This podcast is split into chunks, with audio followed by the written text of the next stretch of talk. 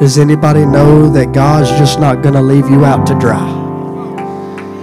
That after you've suffered a little while, the God of all glory and power is coming to your rescue. Hallelujah. It's, it's good to be here tonight. I want to first give thanks to my pastor. No, he's not here, but we miss him, and it's a little bit different preaching when your pastor's not here. But I'm going to be in 1 Samuel chapter 1. We'll read verses 1 through 5. and Then I'm going to jump down to verses 19 and 20. And it says, Now there was a certain man of Ramathaim Zophim of Mount Ephraim, and his name was Elkanah, the son of Jeroham, the son of Elihu, the son of Tohu, the son of Zuph, an Ephrathite. And he had two wives. The name of one was Hannah, and the name of the other Peninnah. And Peninnah had children, but Hannah had no children. And this man went up out of his city yearly to worship and to sacrifice unto the Lord a host in Shiloh. And the two sons of Eli, Hophni and Phinehas, the priest of the Lord, were there. And when the time was that Elkanah offered, he gave to Peninnah his wife and to all her sons and her daughters portions. But unto Hannah he gave a worthy portion, for he loved Hannah. But the Lord had shut up her womb. Verses 19 and 20. And they rose up in the morning early and worshiped before the Lord, and returned and came to their house to Ramah. And Elkanah knew his Hannah his wife, and the Lord remembered her. Wherefore it came to pass when the time was come about after Hannah had conceived, she bare a son and called his name Samuel, saying, Because I have asked him of the Lord.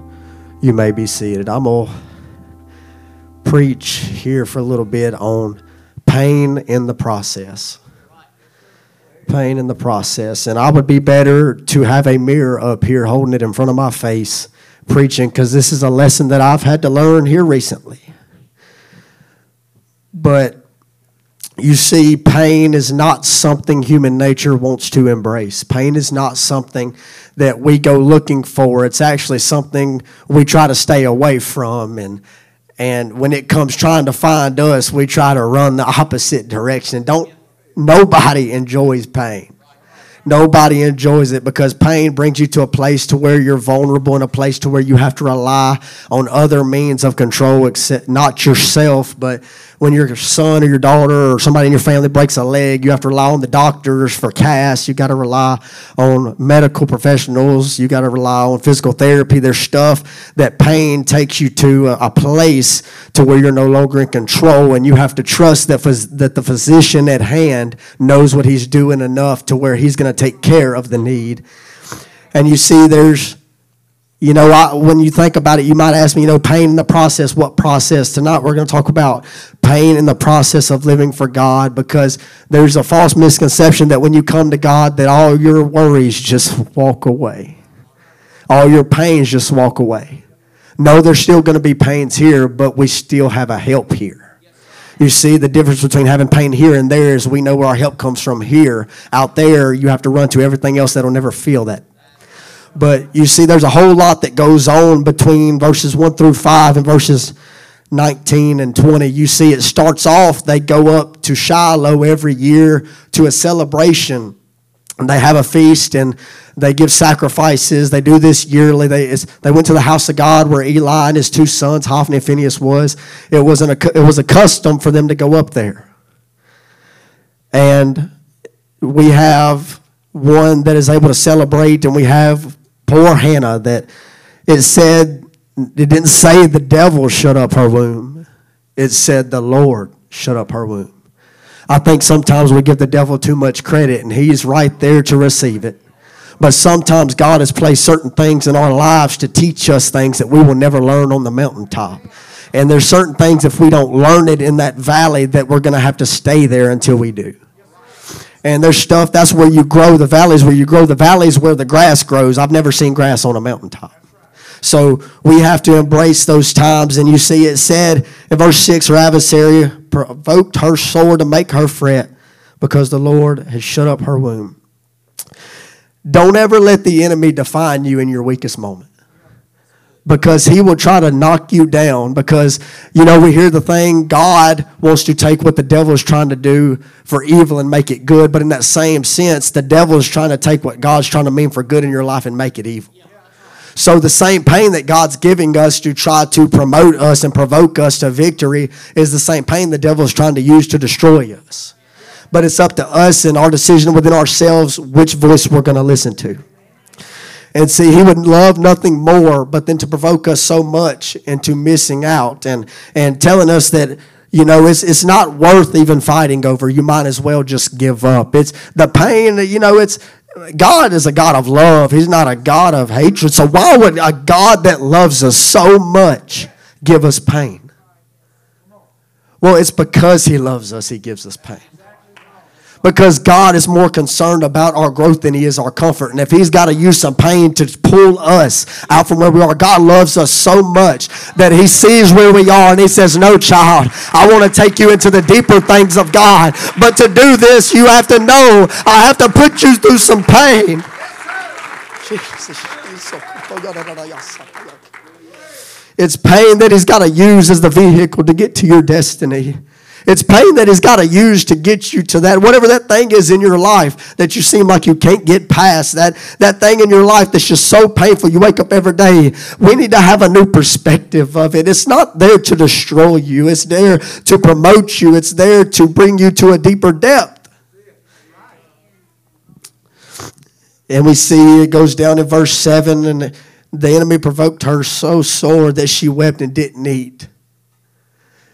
It sounds a lot like they went to have a celebration at the house of God.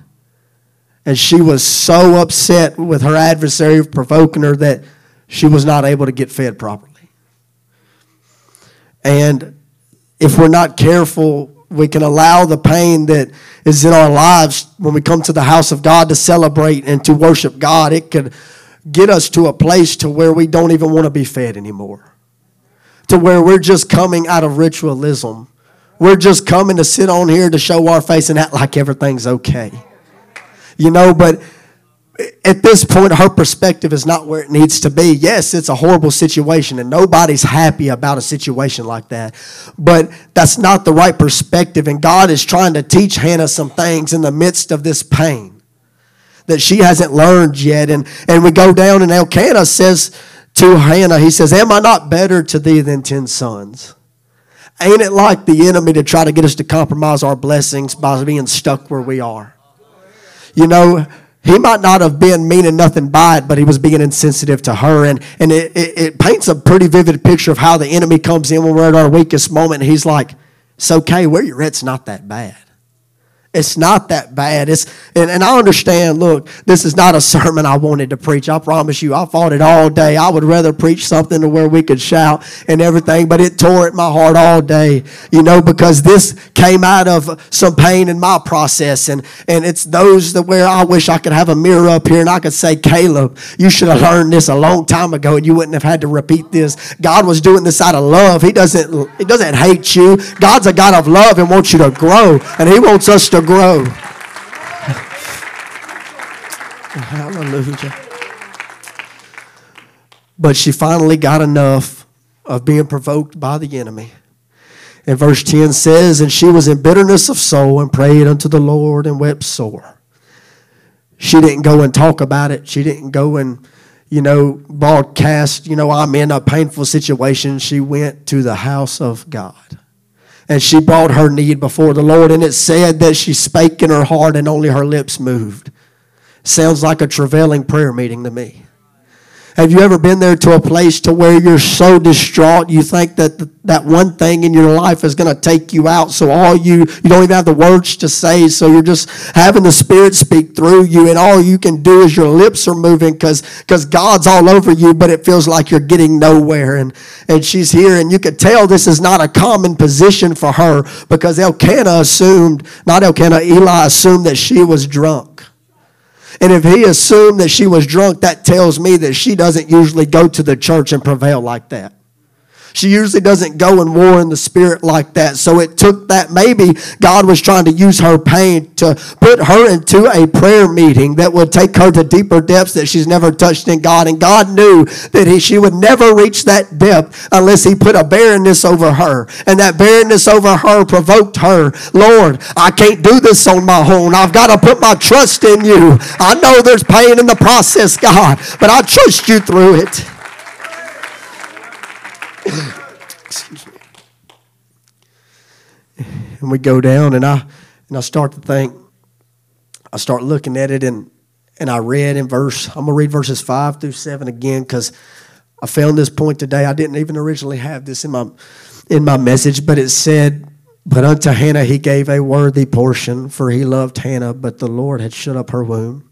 And her adversary also provoked her sore to make her fret because the Lord had shut up her womb. Came to pass as she continued praying for the Lord that Eli marked her mouth. Hold on. That's my bad. I wasn't in the right place. I read two different scriptures. Here it is. It's at verse 7. And so he did so year by year. When she went up into the house of the Lord, she provoked her. Therefore she wept and did not eat. You see verses 5 and 7 that she allowed the pain in her life to miss out on the portion that he had for her right then. But you see down in verse 18, he said, And she said, Let thy handmaiden find grace in thy sight. So the woman went her way and did eat, and her countenance was sad no more. You see a perspective change here. You see her going from, because if we're not careful, we can allow the things in our lives to get us such in an attitude and a mood that we miss out on the blessings God's trying to provide for us in that season. But if we would have a perspective change and we would and we would think of pain as not something that to run away from, but something to embrace because when she got in the presence of God and began to lay it out before God, she said her countenance was no more sad. There's never been a time that I brought something to the altar and left unhappy. If anything more, God gave me a new refilling. He might not have answered it right then, but God let me know He knows exactly where I'm at. And He knows exactly where you're at. In, in Psalms 119 and 71, David said, It is good for me that I have been afflicted, that I might learn thy statutes. It's in your afflictions, Lord, that I learn more about your word. It's your in, in your afflictions, Lord. It said in, in the chapters before that David said, Before my affliction I went astray that lets me know that some pain and affliction has a good rep of bringing us back to where we need to be. And that lets me know that the pain in our life is not for naught, but it's there to take us to deeper depths. And I believe that God's taken us deeper. Excuse me. It's in the pain that brought Hannah to such desperation in prayer. Could it be that the pain of not having a child pushed her to travail in the spirit like she never has? Could it be that the pain of being barren brought her to a place of deeper consecration? She learned lessons in her pain that she could have never learned without that barren land. See, it's that desperation that pulls from that, comes from that pain that pulls us out of comfort and brings us to a place of surrender in Him. And how much pain in the process we can handle will determine our level of growth. If you don't like a little pain, well, then you're going to have a little growth. But if can God trust us with some pain? Can God trust us enough to give us some pain that we would be good stewards of this and trust? Because how that song said, "How could I know how His faith could operate without a trial?" We can never know the full potential of what God can do unless there's something in between where we got to focus on God and trust His hand. Brother Tenney once said that pain makes some men break down and other men break records. Which one are we tonight? God uses pain to grow us. The enemy will use that same pain to try to kill us. But ultimately, it's up to us to determine whether that pain will break us or make us. And I believe that it's not in my notes no more, but I believe that there's some people in here that's been going through some things, and I want to encourage you. I don't know who you are. And if anybody else, if y'all are all having it all good, that's good. I'm speaking to me right now. So if you're going through something and it feels like it's hard, it's painful, understand that God does not use stuff to help us focus on what we can see, but we have to trust on what we know. Because that Bible's full of stories, more than just Elkanah and Hannah, to where God used trust and faith to get through some things. There's been stories from the cover to cover that He's used pain to pull people closer to Him. It was pain that brought Joseph to the kingdom. It was pain that brought Hannah to a place of travail. And it's going to be pain that takes us deeper into the things of God. God wants great things for this church. great things. Oh, hallelujah. Thank you.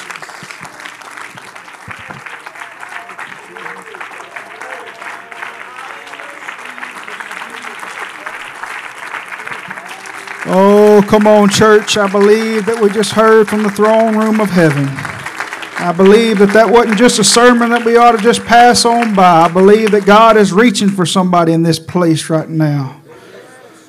You know, that word brought back something to remembrance when I was thinking about preparing for what I'm going to speak on tonight. One of my old coaches, he would say, one of his favorite sayings was, No pain, no gain. And how much true is that in the spirit tonight? That without pain, we're going to go nowhere.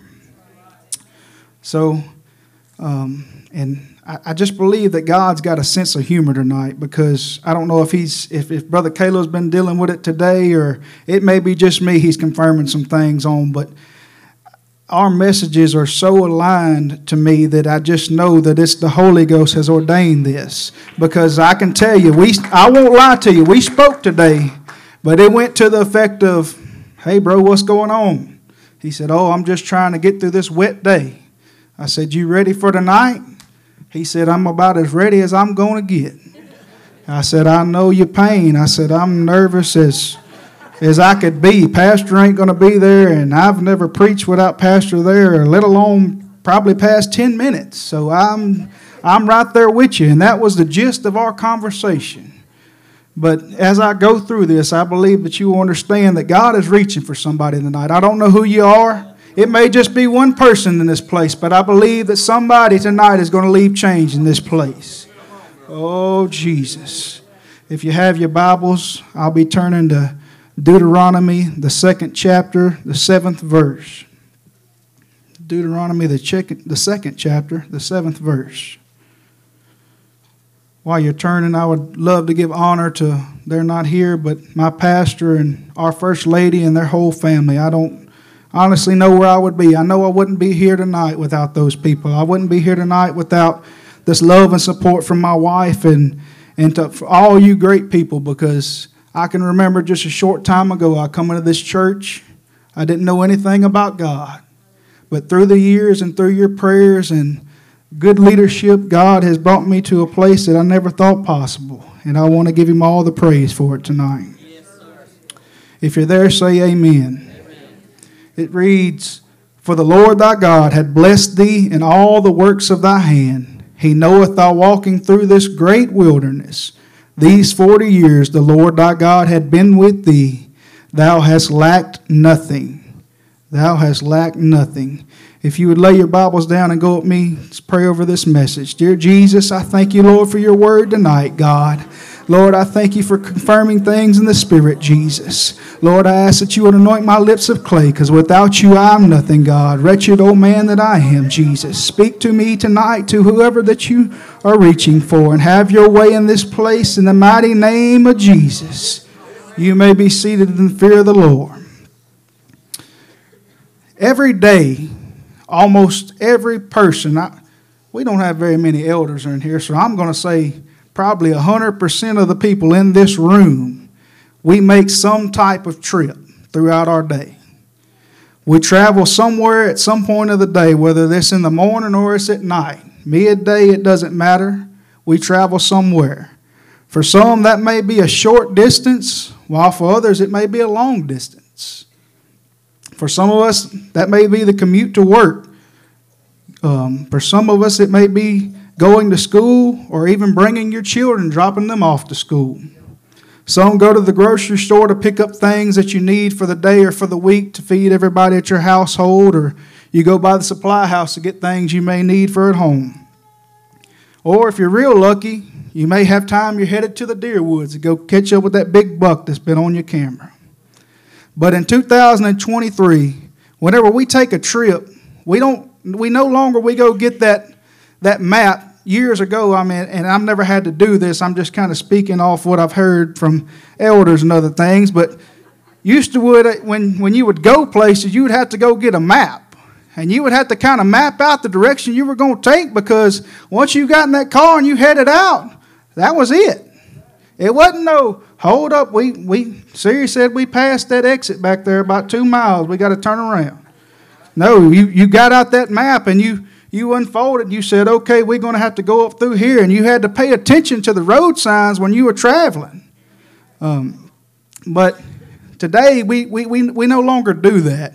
We don't stop and ask for directions when we're taking the wrong turn. We don't get out those maps and, and lay out our journeys ahead of us, but instead, we all have what is called the Global Positioning System, system or better known as the GPS, most of which is contained within an app right here on everybody's phone. So, whenever you're going to go somewhere that you've never been before, or if you're like me, we're going out of town this weekend and I've been there, but I just wanted to know how long it was going to take me to get from my house to there. So I know that if it takes two hours and 45 minutes, I can probably make it in two hours and 30. So we won't have to leave quite as early as everybody else. But whenever you want to, whenever you want to know that information, you take out your phone, your iPhone, or God forbid your Android, and you type it into that app, whatever app that has, if it's Google Maps or whatever app you use for those different things. And when your destination has been selected, there will most of the time it'll be two or three different routes that it'll give you uh, to take from your location to where you're going. And it's always going to put you on that fastest destination by default. I don't know if it's if it's just something that they do or or what it is, but by default on my phone, every time I type in a location, it pops up the fastest way to get me there. And I just believe because it's something that's woven within our fabric that we want to get there the fastest way that we possibly can. We don't want to waste no time. That old saying, time is money. We, we can't waste no time. We got to get there. We got to hurry up and get there. Like the elders that you work around some elder men, they'll say, hurry up every chance you get. Uh, but and, and that's why whenever we get behind someone who is traveling the posted speed limit or even slower, we get so frustrated. Anybody ever been there? We got all these local parish roads that we live down, and most of them probably, you probably don't even know the speed limit. Most of them's about 15 or 25 miles an hour. But you know that that old Ford, it can get down at about 45 pretty easily. But you get behind that old woman that's traveling 15 I know we got some people from Myers Bend. I get amen over there. You get behind those, and it's like, my God, will they please get over so I can go on about my way? But there have been numerous times before I understood the geographics of, of, of the way they laid out roads and different things. I would say, you know, why, why can't we build the roads just straight to the destination? Why can't we just say, you know, build a road from my house directly to, to Alexandria, you know, the way the bird would fly, just go straight to it. And I have to worry about going to, T, going to Jonesville, going to T Town, going up 28, all that different stuff. Why can't I just straight there to it? But I've come to tell, once, tell someone tonight that that is not how God operates. God runs off of his own GPS, if you will, and it doesn't operate off of time nor distance, but rather it operates off of his power and his will. And I believe that he is he's positioning some people tonight. So for the next few minutes, I'd like to speak to us off the thought of on the road to your promise. On the road to your promise. From the book of Exodus to roughly Judges, we see the story unfold the children of Israel, after they've been enslaved in Egypt for 400 years, um, taken by God into the promised land that He promised to Abraham way back. In Exodus chapter 13, 17 through 18, it says, And it come to pass, when Pharaoh had let the people go, that God let them, led them not through the way of the land of the Philistines, although that was near God said, Lest peradventure the people repent when they see war, and they return to Egypt. Verse 18 says, But God led the people about through the way of the wilderness of the Red Sea, and the children of Israel went up harnessed out of the land of Egypt. The Bible says that God did not lead them the way by the Philistines. He didn't take them the way through the Philist- by the Philistines, although that, although that was the nearest route. That was that when they put it in their GPS, he said, We want to go to Canaan. It said, Go straight through the Philistines' land. Don't, don't worry about going around through the Red Sea. Just cut straight through there. You'll be there in five minutes. But God, it, it unlike us, he, He's never been about taking shortcuts to anything. God doesn't want to doesn't want us to to just get straight to that destination and just like that. He's, he's never been about taking that shortcut or that quickest way because God doesn't operate off time. And as Pastor says it so much, He doesn't operate off timing, but time, time but timing. I'm sorry, excuse me. Uh, scripture lets us know that God didn't take Israel the quick way, but it does let us know that there was another way. And don't let me don't let me lose you tonight because when I say that there was another way, I'm not referring to salvation tonight. I'm a firm believer in Acts 2:38, Acts 4 and 12, the whole uh, doctrine that we believe in. I believe there's one way to salvation. So don't don't let me lose you when I say that there was two ways. But in terms of our walk with God, in terms of our calling, in terms of just our day to day going, there is one more than one way that He can bring you tonight, church. There isn't just one way. So don't get caught up in worrying that God is blessing this one and not me, that God is using this person in ways that He's not using me. God's opening different doors for that person than He is me. Don't get caught up in thinking that God is going to bring you the same way that He brought everybody else because everybody's going to travel a different route tonight. Hallelujah. Another thing that I know about the wilderness that they went through is usually lonely. You think about we really we got woods around here, but you get up somewhere around. Uh, my mind just comes straight to Alaska or Canada, somewhere up there, or Australia or somewhere the bush. You know where it's it's real wilderness. I mean, there's nothing for miles and miles. You go cutting out through there, and you're not going to see very many people. It's not going to be anything out there. You're not going to run up on a, somebody and say, "Hey, man, how you doing?" It's not going to be anybody out there. You're going to be all by yourself. So you, you, don't run a lot, across a lot of people out there. There aren't a lot of people that's, that's wanting to take that long way around, that, that's wanting to take the time and go around through these different things that you're having to go through. Where they're all worried about getting on that interstate. They're all worried about getting on that expressway and going straight to what, what God has in store, straight to what we're looking forward. And you can look around and you can say, My God, I'm all alone out here. It's, it's nobody else. It's just me by myself on this journey. I've I've I've been doing everything right. I've been coming to church. I've been praying, but but I just feel so isolated. I just feel so alone. Nobody else knows what I'm going through in here tonight. Nobody else knows where I'm at. Nobody knows the pain that I'm going through tonight. That is a lie straight from the pits of hell. That is our mind and our flesh that wants to play tricks on us and, and use that to twist us up and get us off the course that we're supposed to go. In verse 18, it says, But God led the people about through the way of the wilderness of the Red Sea, and the children of Israel went up harnessed. I want to focus on that word harnessed out of the land of Egypt. Because in that setting, the word harnessed, that doesn't mean that, that they were tied down. That doesn't mean that they were oppressed, that something was harnessing them. But in another sense, it means that they were the, the people were hooked together. They were tied together, much like whenever you hook a um, whenever you hook oxen to a plow or something like that, or whenever you hook dogs to a sled, they were tied together and they were in unison, all working toward the same goal. Nobody was out there by themselves. They had a bunch of other people that were headed all to the same direction. And as brothers and sisters of Christ, we are not alone, but instead we are harnessed together, all headed toward the same direction. And that is the will of the Lord. That is revival. That is to see heaven, to see our lost loved ones up there. Hallelujah.